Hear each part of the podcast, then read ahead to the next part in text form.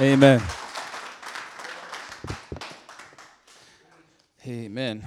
Well, it is, uh, yeah, it's, it's really amazing to be back on a Friday night because, um, I mean, Fridays have always been my favorite service just at all, you know, regardless of uh, where we're at on church in church on Sundays, even if we're at our home church and we don't have choir. Um, it's just always special to be here, uh, you know, in a room that's just for one, it's just always packed because the congregation can't leave, so that's nice. Some churches, you know, it's a hard, hard, hard to fill the seats, but uh, no, but it's just, you know, there's, it's like family, you know, every time we come in, and and there's worship, always a heart for worship, and and you know, testimonies, and just uh, it's just a it's just a great spirit in the house, you know. And I definitely long for those times, uh, like Pastor Paul said, when we can um, really open up the doors again. And and you know, God has always used Friday nights uh, in a powerful way to to bless people and to reach the community, and for um, uh, individuals to come from wherever, you know, whether they're in ministry or just regular people, saved or unsaved, and just be a part. And that's the the amazing thing about Teen Challenge is it has the ability to bridge you know all of those areas right it has the ability to to to say have something to say to the minister who's struggling it has something to say to the people that don't know god uh, has something to say to just the regular christian i mean it's just uh, it's a powerful thing and so definitely look forward to uh, what God is going to do uh, in Rockaway because there's definitely a need there. And then also, of course, when we get back and are able to uh, just, um, you know, christen, I guess, the new building and the new facility and see what God does. Amen.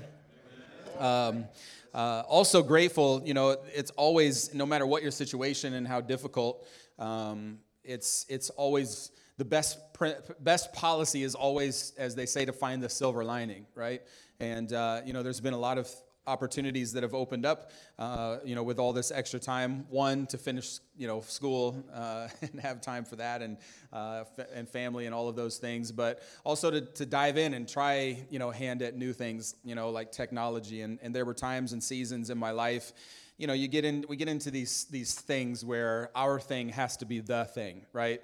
The way that we think it should be is is the only way that it should be, and everybody who doesn't do it the way that we want to is somehow not as righteous or as holy or as you know good at whatever as us. And I've definitely been in those seasons before where because I I love worship and I I protect it. You know, it's one of those things that I would do regardless of of you know whether I was ever paid for it or not. You know, be a worship leader of no matter what my position has been in any situation has been been the one thing that's been consistently uh, something that I've done.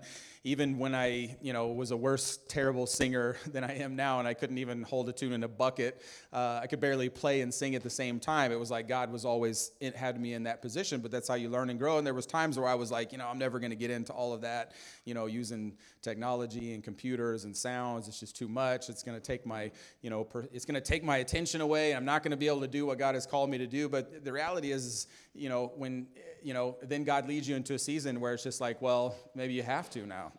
so what are you going to do about that now, human? Are you going to, you know, limit what I can do through you through something, or are you going to trust? You know, and it's and it's awesome to be able to uh, to learn and to grow. Uh, you know, I'm I'm I'm 38.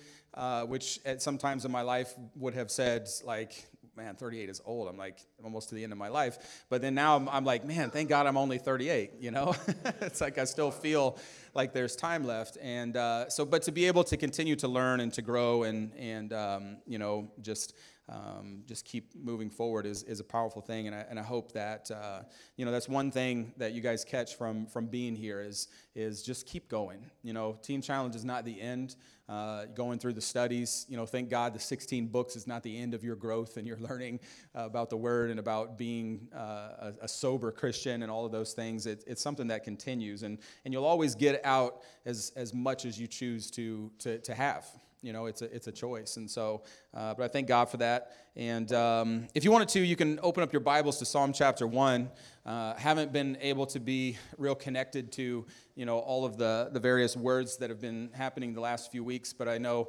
that, that uh, the guys that have spoken uh, in-house have done an, an excellent job and uh, brought some really great words. And um, the one thing about words from in-house is that um, God is always able to, to speak, you know, directly to a house uh, by speaking to those who are, who are in it. You know what I'm saying?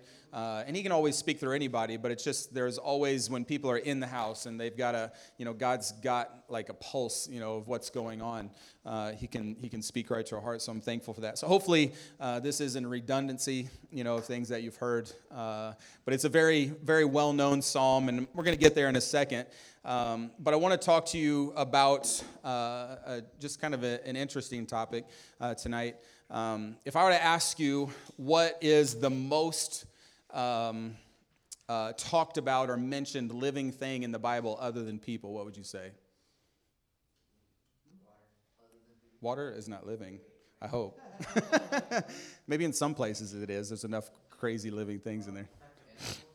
Huh? Animals, plants on the on the right track. Trees, right. The most mentioned living thing in the Bible, other than people, are trees. And, uh, you know, it's, um, it's, it's one of those things that you, you probably have read the Bible before and noticed. And now that you think about it, if I were to say, what are some trees like that you have heard in reading different Bible passages? What are some of the trees that you've, you've heard of in the Bible? Cedar, oak, sycamore, fig trees, willows, yeah, all kinds of trees. I mean, you could probably just about every tree that there is. It seems like, uh, yeah, there's there's a name for. it. Yeah, mustard trees, and then there's there's other kinds of trees. Like in the garden, there's the tree of good and evil. You know, the knowledge of good and evil, the tree of life, uh, and all those sorts of things. Even the cross that Jesus died on was called a tree. You know, in some places, and and you know the Bible all throughout. Though, if you really start re- noticing that when you when you but when you really break it down, there's trees, then there's branches, then there's vines and then you have seed, and you have bushes, and you have leaves, and you have fruit. Uh, there's literally, and you have roots. You know, there's literally, when you start breaking it down, there's like a lot of stuff about trees. Um, and, uh, you know, there's a lot to be said about that. Um, obviously, you know, trees are mentioned in association with a lot of strategic moments uh, the creation story, the garden, the fall, covenants, the promised land, the temple, messianic imagery, parables, the death of Jesus, the work of the Spirit, new creation, and all throughout different biblical narratives. The Psalms and the Proverbs uh, talk all about trees um, as well as prophecies in the book of Isaiah. God constantly refers to, you know, when he does a work, you know, and, and he, like the cedars of Lebanon, or, you know, and I will plant such and such trees. And he refers to the people of Israel as a vine, or as a tree, or as a plant, or as a bush, or a seed, or whatever the case may be. And then even down to Jesus, you know, the seed of the woman, all the way back to Genesis. Um, but we see that even obviously in the biblical story.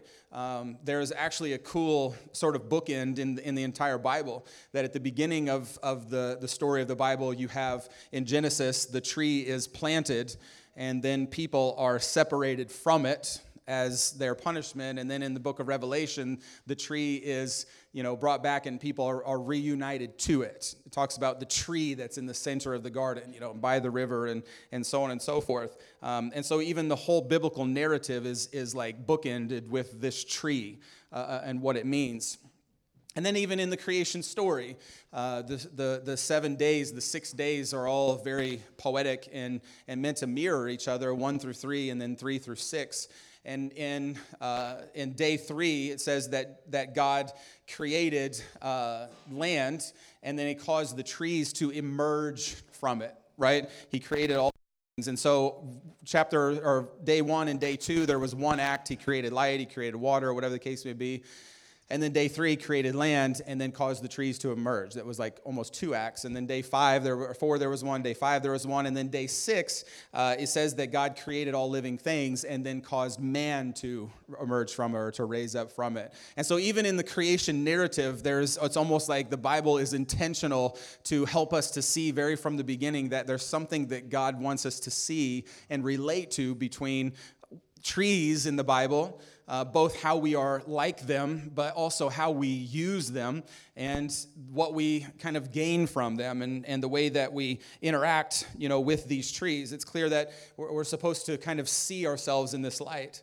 Um, and what's interesting when I began to think about it even more, and, and I was talking to, to Paul about this on the on, on the way in the car this morning, is when you when you start breaking down, and at some point I would love to do a little more in-depth study. I know uh, the Bible Project has a great podcast and some stuff on trees. Uh, but I would love to do a study even more because it seems like that, that trees even have like different giftings and identities, uh, even in scripture, just like people do. Um, you know, we have uh, both trees and people have propensities for life and or death.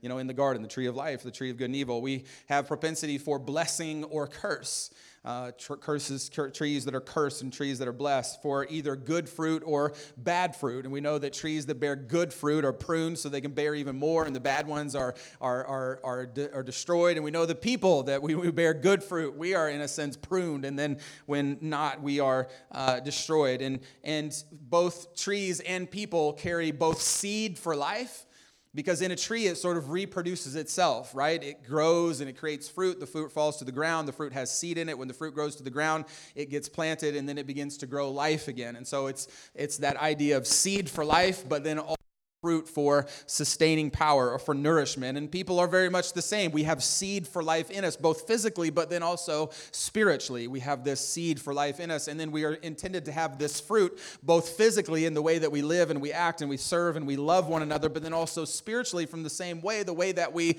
are able to lift up and encourage and to build spiritual principles in one another. And then the various giftings, because if you notice, and maybe when you, if you guys have a lot of time on your hands, I don't know that if you do right right now, but if you happen to have a lot of time on your hands, if you could go through the Bible for me and start writing down each and every one of the trees and then how it's mentioned. All right, so you can help me do this study, right? But I notice if you go through it and like cedars, cedars are often mentioned like for like strength, right? They're often talked about as, as, as big and, and large. You know, those cedars of Lebanon, they're used to build the temple and they're used to build things and, and, and things that are going on. There's the fig tree. The fig tree is often known for it's fruit, right? We know that it, there's fruit on the fig tree in the Old Testament. Jesus, when he comes and, and he does this sort of um, this sort of uh, parable type thing with the fig tree, with the backdrop of the temple, he curses the fig tree because it doesn't have any fruit, and he's really paralleling what's going on in the temple. But then you have the oak tree, which is often in association with wisdom and protection sort of ancient type figure, the olive tree and anointing. And then there's the juniper, the box, and the cypress that I've noticed in, uh, specifically in Isaiah, I think it was, that are associated with worship right? And so these trees, how when God establishes his glory and he says, I will plant, and he, and he talks about these certain types of trees, but why would you plant a juniper, a cypress, or a tree when you're establishing your glory, but not a cedar tree, right? Because cedar trees have their purpose and they have their identity and these and they're things that they've been created for. And I think that the same could be said of each and every one of us, that we've been created and gifted uniquely, that God could use us in different ways. And the power both of our own lives and us collectively is that we each use what God has gifted us in harmony with one another so that God could work through us, right? And so if God wants to establish his worship or establish his glory, he might use one type of person or one person with one kind of gifting. And if he wants to build and, and, and begin to, to push forward and advance the kingdom, he might use this type of a person. And I would challenge you because there's, and I value the heart of, of people that, that hunger after God, but I think that there's this trend in Christianity right now that kind of of pushes everybody to be the same thing. You know, like everybody has to be doing miracles and prophesying and rolling around on the floor and doing all this stuff. And like all that is fine and dandy, but then who's going to do the other things, right? It, we're supposed to fit together. And we get out of balance when we don't. Besides the point, it's not what I'm talking about. There's also almond trees and myrtle trees and acacia trees and juniper and box and poplar and fir. And, anyways, enough about trees, right? So, Another thing that's interesting as it relates to us is that in the Bible, there's many things that God's that trees are signs of and that God, that trees are used for, like I mentioned. One of the most powerful things that trees are a sign of is God's presence. And you don't have to turn there, but in Isaiah chapter 60, verse 13, this is what God says through Isaiah, a guy that talks about trees a lot. He says, The glory of Lebanon will come to you the juniper, the box tree, and the cypress tree together to beautify the place of my sanctuary, and I shall make the place of my feet glorious. Right? So it's almost as if God is saying, okay, I'm going to use what it is that you know, and maybe I don't know what a juniper tree looks like. I guess I could look one up, uh, or a box tree for that matter. I've never even heard of a box tree. Doesn't sound very beautiful to me. But maybe you know God is using imagery and things that we know to say, you know what? I want to beautify the temple, and how can I get you to understand what that looks like? Well, I'm gonna. This is how I'm gonna explain it in terms that you understand. I'm gonna use the juniper, the box, and the cypress because you know that the beauty that these things contain, and when you see them planted and when you see them growing, there's there's something powerful and glorious glorious and beautiful, you know? Um, at 444, where we used to be, and then even at our house now, um, when spring comes around at our house, there's a white tree. I don't know if it's a dogwood or, or, something like that, but for a couple of weeks, it blooms these beautiful white flowers, right? And so it's almost like this signifying when you see the tree with the white flowers bloom, and then there's one across the road that has pink flowers, and we had uh, several of them over at, at 444 that had these pink flowers that would bloom the same time every year, about March, April, and when, and but it was like beauty has come heading out of the darkness. We're heading cold. We're heading out of the time where we're stuck inside and, and there's less light, and now we're heading into this beautiful time. It's like it signifies the beauty all around us, right? And it brings life. There's something about walking outside and seeing now green leaves growing on the trees instead of dead leaves or no leaves that it's like it, it's like you begin to inhale like life, right? And energy and, and the grass begins to grow and then the pollen begins to fall and you begin to sneeze and hate your life again. But at least for a few days you begin to know notice, like, man, there's something great going on, right? There's this presence that's happening. Spring has come, new life is here. And I think that's what God is trying to help us to, to envision when He says, I'm going to establish my presence, and you're going to see it, you're going to know it, it's going to be uh, everywhere, and you're going to be able to behold, uh, behold it. And, and then when I began to think about that, I began to, to, to ask myself, man, how amazing be if both in my life and in the world around me, if God was able to use me as a sign of his presence. Right? Like just like the trees, when they when a certain tree is planted and the and the beauties of the flowers, and you begin to notice, what if when I walked in the room, people began to realize, man, the presence of God is here. Not because I'm so amazing, not because, you know, any, anything great about me, but just because this is where the presence of God dwells. And isn't that kind of the point of, of all of this? That God sent his Holy Spirit to dwell inside of us, that we could all contain the presence of God, that when we walk into a place, that we now are this sort of proverbial place where heaven meets earth and God is able to do powerful things in those places. Why? He has a vehicle, he has a conduit, he has, he has a, a, a, a something there, a, a point established where he can break through, right? And, and that's really what the Holy Spirit was all about, that we would no longer just see it, but that we would be brought into it. Another one of the powerful signs uh, that trees are is a sign of God's blessing, right? Isaiah 41 19, God says, I will put the cedar in the wilderness right? The cedars that that that idea of strength of power of building like right? And he says i'm going to put it in the wilderness right? The wilderness is the place of death is the place of of brokenness is the place of wandering is the place of confusion in the bible. The wilderness is not like oh hey we're going to go on a nature walk. It's going to be beautiful. We're going to bird watch right? The wilderness is not that type of wilderness. The wilderness is the place on the other side of the mountain where it's cold where nothing grows where there's nothing to eat where nothing good happens where people go when they're cast out and they're they're in odds with god right? You see it more of a, as a desolate place, God says, that's the place that I'm going to put cedars. The acacia and the myrtle and the olive tree. I will place the juniper in the desert together with the box tree and the cypress. Remember, we just read that one in Isaiah chapter 60 because there's something that God wants to do, a beauty and a glory that God wants to establish in the desert. He says, that they may see and recognize and consider and gain insight as well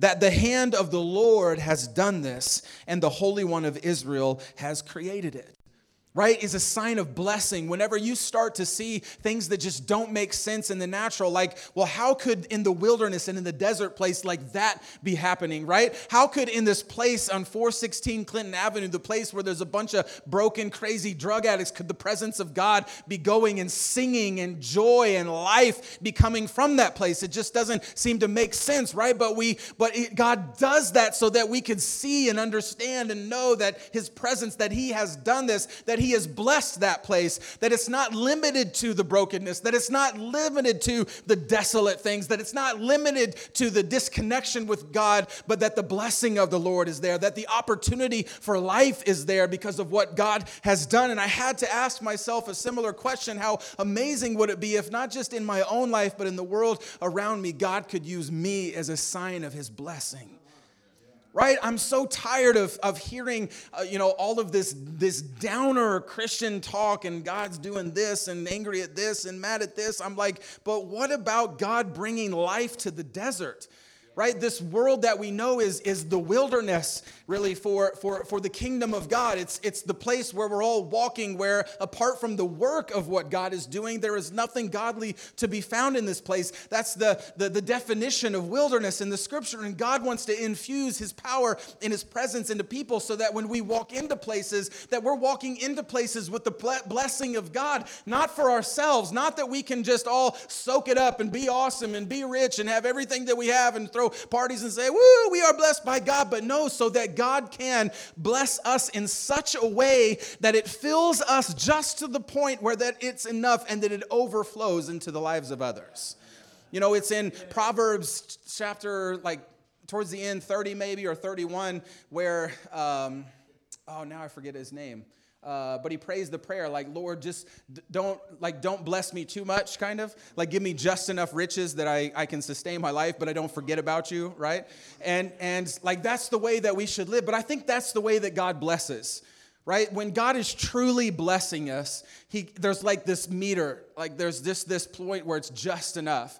Now there are times where we can you know we can push it past that and we can probably get more than what we're after but i think that in each and every one of us god has this place that when we get blessed to this certain point that god intends that it just pour out and pour out and pour out just like the widow's oil that just never stopped as she began kept pouring and kept pouring and it didn't stop. Because here's the reality those that have accumulated so much stuff on some level they're holding it you know might be holding it off, but it's as we continue to pour, right? Keep pouring, keep pouring, keep pouring. And the blessing is that it doesn't run out, not that it is so much.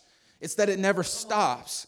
But that's the whole point of this thing, right? That as we go places that people are like, yes, the Christians are here. Finally, there's new life. Finally, there's blessing because that's what God said through Abraham. I will make you the father of many nations and through you I will bless the nations, right? Through you. That was their calling the people of God, but it wasn't until Jesus till that was fulfilled. Jesus stepped into the place of Israel and became Israel that the nations could be blessed. Okay, so are we cool? With that? All right. So, how do we do this? Right? How does this happen? How do we become a, a, a sign of God's presence and a sign of God's blessing? How do we how do we operate in our giftings and how do we walk according to the way that God has called us, like the trees that we see um, in Scripture? And there's so much more uh, other things that we get into, but I really felt this was the direction to go with it tonight. So Psalm chapter one, we're going to look at this for a couple minutes, uh, and then we're going to be done. Psalm chapter 1 from the, the New Living Translation. Um, and uh, so you could follow along. I'm just going to read all the way through it. It's not too long, and then uh, and we'll bring out a couple of points and then pray. It says, "Oh, the joys." Your versions that might say, "Blessed are those," or "Happy are those." Oh, the joys of those who do not follow the advice of the wicked, or stand around with sinners, or join in with the mockers. But they delight in the law of the Lord, meditating on it day and night. They are like trees planted along the riverbank, see, bearing fruit each season. Their leaves never wither, and they prosper in all they do. But not the wicked. They are like worthless chaff scattered by the wind. They will be condemned at the time of judgment. Sinners will have no place among the godly. For the Lord watches over the path of the godly, but the path of the wicked leads to destruction. All right, here's just a couple of, of, of things that I notice about this. Um, I, again, there's so many different things that could be said about this uh, and more, uh, but these are a couple of things that I, that I really felt in my heart to bring out uh, tonight. And, uh, and so you can do with that what you like. And if you want to study more of it, there's endless amount of books and resources that you can do that. The first thing when we talk about how do we how do we step into this place of you know it all sounds great to, to step into our place to be the sign of god's presence and blessing and experience all those sorts of things But the first thing that, that, we, that we see in this, that, that, that the way that we get there is that we have to have the right source, right? So if we're using, continuing to use the analogy of the tree, how do you know a healthy tree? Well, by its fruit, all, a lot of things together. But a tree is most healthy when it has the deepest roots, right? When it has, when it's connected to a source.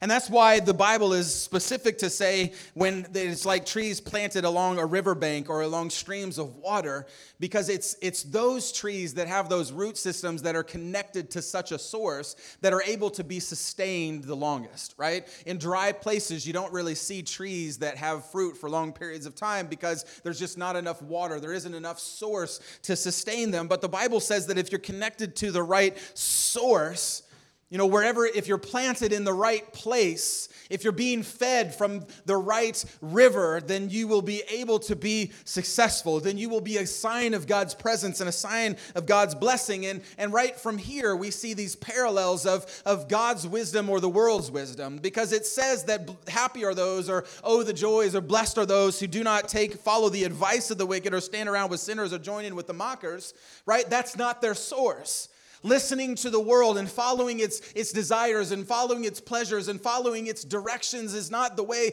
that you are connected to a source. It's, it's being connected to the ways and the promises and the, the teachings of God. And we look at this and say, meditate on the law day and night. Man, that sounds like the worst thing in the world to do, right? Well, you mean, well, number one, you either go back to like Leviticus and you mean I got to meditate on Leviticus like the law all the time, or, you know, we know the law in a different way because of our interactions with the law, and there's nothing about that word that sounds good to us. And so it's like it's, it loses a little bit of flavor when we read it in here, but in, in, in, from an Old Testament perspective, that word law has little to do with what we understand when we think about the word law, because the, the word law, eh, the way they use it, has more in line with teachings or, or the wisdom of right? And you can look in, in Proverbs chapter 1, 2, 3 and all that it talks about wisdom those are parallel chapters kind of to psalm chapter 1 is psalm chapter 1 is kind of a, a parallel to the beginning of, of the bible in genesis and, and so on and so forth. This psalm is actually a setup for the entire book of psalms and it helps you to understand well as you make your way through this this is how it's going to have power for you. This is how it's going to work out for you that if you meditate upon it and if you use this book of prayer and if you use its principles then there's going to be power in your life but if you connect to God's wisdom and God's source and you come to Him as, and you dig your, deep, your roots deep within Him, then you will have sustaining power. We have this idea again of the good tree or the bad tree that you see all throughout Scripture. Will you, will you eat from the fruit of the good tree or will you take from the fruit of the bad tree, so to speak? Will you choose life or will you choose death? Will you choose blessing or will you choose curse? Those are two contrasts that you cannot get away from in Scripture at all. It always comes down to a choice of which one will you choose to be sustained from. What will be your source? And that was the sin of, of, of, Scripture, is that man chose to live by another source other than God. The second thing that we have to decide is what is our identity? What are we going to be, or who are we going to be joined with? And this is not a message telling you that, well, when you go home, you got to you know, stop being friends with anybody and everybody that you ever knew, unless that's something that you have to do. If that's something that you have to do, then you have to do it because your success in life and your sobriety and being clean and being whole is the most important thing that you possess when you walk away from this place. And so your goal should not be to put yourself in any situation with anybody or thing to take that from you because once it's taken from you, you're not going to get it back until you get back to a place of brokenness and restoration, which you might be have to be sleeping on the top bunk again for six months to get back to that place because you're back here again. So don't let anybody take it from you when you leave here. Hold on to that thing. But it, the question is, who are you going to be joined with, the wicked or with the godly? In other words, are you going to be connected to God's ecosystem? Right? If we're thinking about the tree, what's the life of the tree? It's connected in the ecosystem. It, it takes life from, from everything around it as the birds fly from tree to tree and the, the bees and they, they touch plants and they rub them with other plants and they pollinate and they move things around and squirrels eat nuts off of one tree and they go plant them somewhere else and then those trees, it's all within the ecosystem that you find life. But the Bible says there's two ecosystems that you can choose from. You can be connected to God's ecosystem where you have the nuts and the squirrels all around you which we can identify those people in this very room, but that's besides the point. He says, Are you going to be in God's ecosystem where everything around you works for your good? Are you going to choose God's ecosystem where everything has been finely tuned for your benefit and for your blessing and for your prospering? Or, or are you going to reject that ecosystem to put yourself in an ecosystem that you don't belong in, that, that has nothing for you but to devour you? Because if you look at what the Bible says in Psalm chapter 1, and then you go over to Proverbs chapter 1, uh, the second half of it, I think it talks about this. He says, you know, listen to my heed my advice, but don't listen when the sinners try to call you out and they want to do this and this and they want to kill and destroy, right? Because it's a parallel passage. It's meant to be the exact same thing because it's trying to pound into our heads this idea of what are you going to be connected to? What's going to be your identity? And the reality is, is until you choose an identity, then you're going to constantly be driven by fantasy. Because you, what you have to do then is you're constantly making up stories in your head right? You're constantly listening to what other people have to say and determining your value or who you are or whatever based upon what other people have to say. You're constantly deciding the way that life works inside your own head without any evidence at all and you're you're holding yourself back from things that you shouldn't be holding yourself back from because you've you've made people out to be your enemy that haven't even given two thoughts about you in the last 10 years and so on and so forth and you're and you, you've built up all of these things and all of these situations and all of these daydreams that uh, that carry you along but it's because because you haven't chosen and locked yourself into an identity. Because it's identity that makes everything go round. And that's the purpose even of this place. You're not here to just go through a rehab or to get off drugs. You're here to learn a new identity. And if you go into the mental health studies in the mental health field, there's two ways, two perspectives that you can use to break habits and build habits in your life. You can be outcome driven or you can be identity driven. And the studies show that when you're outcome driven to say, well, I just I hope at some point I want to lose 30 pounds, then it's it's very less likely that you actually get there. But if you decide from the beginning that I'm a healthy person. Now, the, the, just the fact of changing your identity to say that I'm a healthy person, now you begin to experience the benefits of being a healthy person that lead you more often than not to reaching your designated outcome. And there's studies and stuff that show this. And, and one of the most powerful ones is they used a group of people that were battling alcoholism. And they, they told these individuals to say, okay, whenever you go to places and people offer you a drink, tell them, I can't. I can't drink, you know, because blah, blah, blah. And they told this group of people to say, when you go to a place and they offer you a drink, tell people that I don't, I don't drink. Just two different words can't, don't. Both, you know, is it contraction? Is that what the apostrophe or the apostrophe T, whatever it is? Uh, I'm smart, but I'm not that, not that smart. Um, just two different words, right? But they found at the end of this study that this, the numbers were significantly higher, like way higher the percentages of people that were able to sustain their sobriety by using the word don't instead of can't because can't sort of leaves the door open. I can't do that because, you know, my wife's going to get mad at me because we always throw in that thing. But when it's I don't, then now it's not even an option anymore. And then the last one is purpose. What do we do with our lives? What we find that is in Scripture, the powerful thing about purpose is that um, the people who are like trees and they're planted by water, that their purpose is fulfilled, right? They don't have to fight against it. They don't have to, nothing can stop it from happening, the Bible says.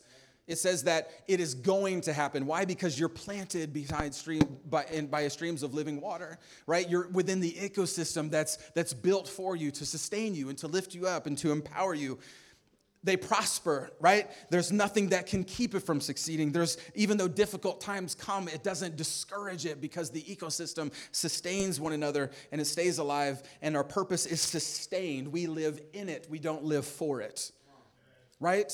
It's just that we find ourselves in the blessing of God because our purpose is in Him. It's not in all of these other things. And so the question that we have to ask ourselves is what is our source? You know, what is our identity? You know, and then the fruit of that is is is is is, is what what is what are those things and what does our life tell us about our purpose? Is it being sustained? Is it being fulfilled no matter what? Am I being prospered in everything that I do? And these are things that the Bible tells us over and over again are signs of those that are blessed by God, that are walking with God, that He is with them, and there's nothing that can happen. So, if we want to be a sign of God's presence, then we plant ourselves and we make God our source.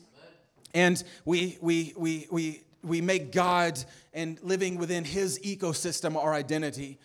And I'm not letting other things in. You know, I was watching a show, and I'm going to finish here in just a second. This is the last thing I'm going to say. I was watching a show last night. I love on TV, they have these, they uh, like monster fish shows or whatever, where a guy goes fishing in different places of the world to find, I've talked about them before, to find like the biggest kind of fish or whatever.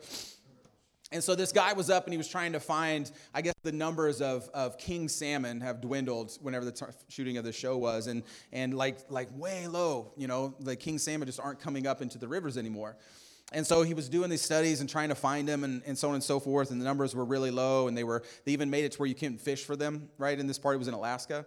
And uh, so he connected with this guy, this you know ecosystem guy, this guy that did nature stuff and studied the land and all that stuff. And the guy said, "Yeah, I'm going to tell you why." And he took him to one of the rivers where they would always be you know coming up in huge numbers, one of the main rivers. And he took the guy in, and the guy who was studying the rivers and stuff put out nets, right?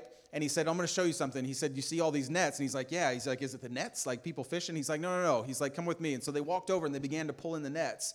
And when they began to pull in the nets, they began to pull in these big, uh, just one after another, one after another northern pike right? If you know anything about northern pike, number one, they're not natural to those habitats in, in Alaska they've been brought in.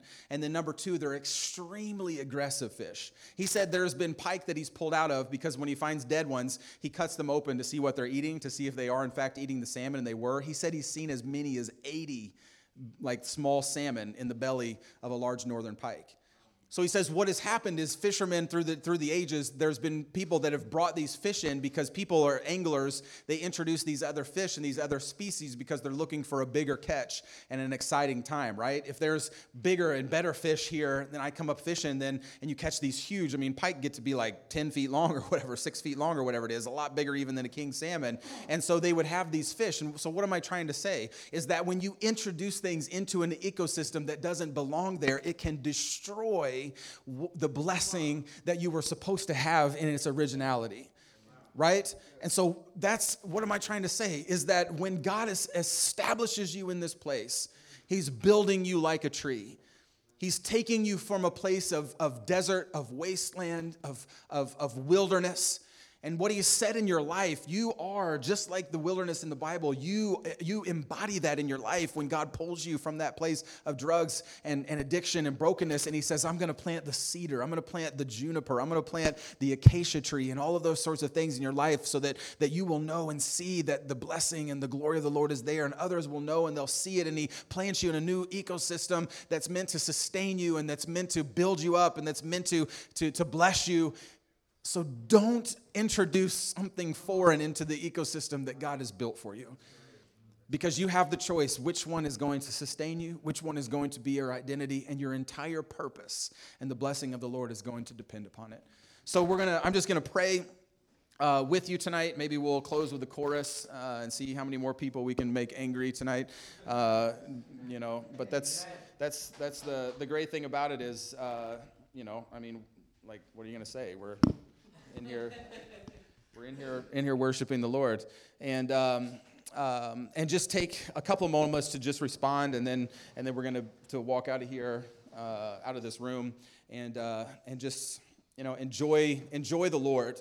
Uh, but that's my my challenge to you tonight is just to think through those things. When you think through your life, uh, and you think through your time here, you know, maybe God has established things and you know that God has, has planted new things and He's begun to establish you, but maybe a root has gone wild, right? Maybe a root has, has begun to, to dig towards a different source, right? Maybe your leaves aren't quite bending toward the light anymore, but they're bending away from the light. You know, those are things plants do when they're looking for food and hunger, they, they bend towards the light, right?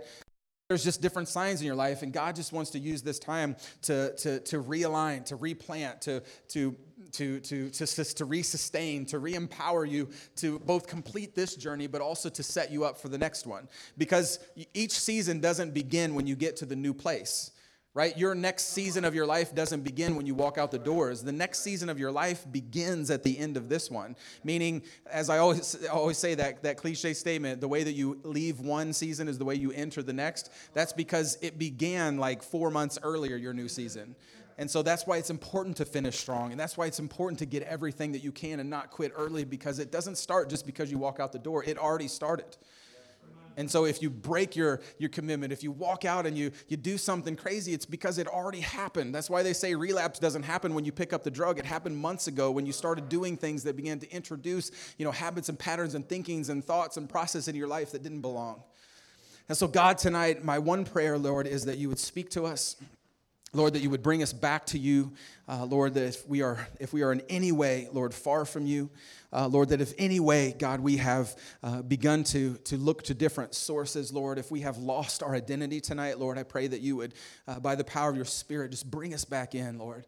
Lord, you're not trying to punish, Lord. None of us are in this place because you're punishing us, Lord. Every one of us are in this place, Lord, because we're blessed. Every one of us in, are in this place, Lord, because you thought of us. Every one of us are in this place, Lord, because you have life for us, because you have goodness for us, Lord, because, because you love us and you care for us, and because you have showered us and poured just an immeasurable amount of grace upon us in this place tonight. You have healing for us, Lord, and you have so many good things for us, Lord. You don't provide good things for people that you punish, you provide good things for people that you love and you care for and that you're blessing, Lord. And so I pray that you would help us to understand that we are being blessed in this place, Lord. I pray that you would help us to walk in an identity of being blessed, oh Lord. And I pray that nothing, Lord, could get in the way of those truths, Lord, as we set our mind to them tonight.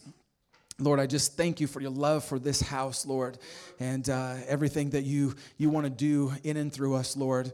Uh, God, lift up, encourage, and empower tonight, we pray.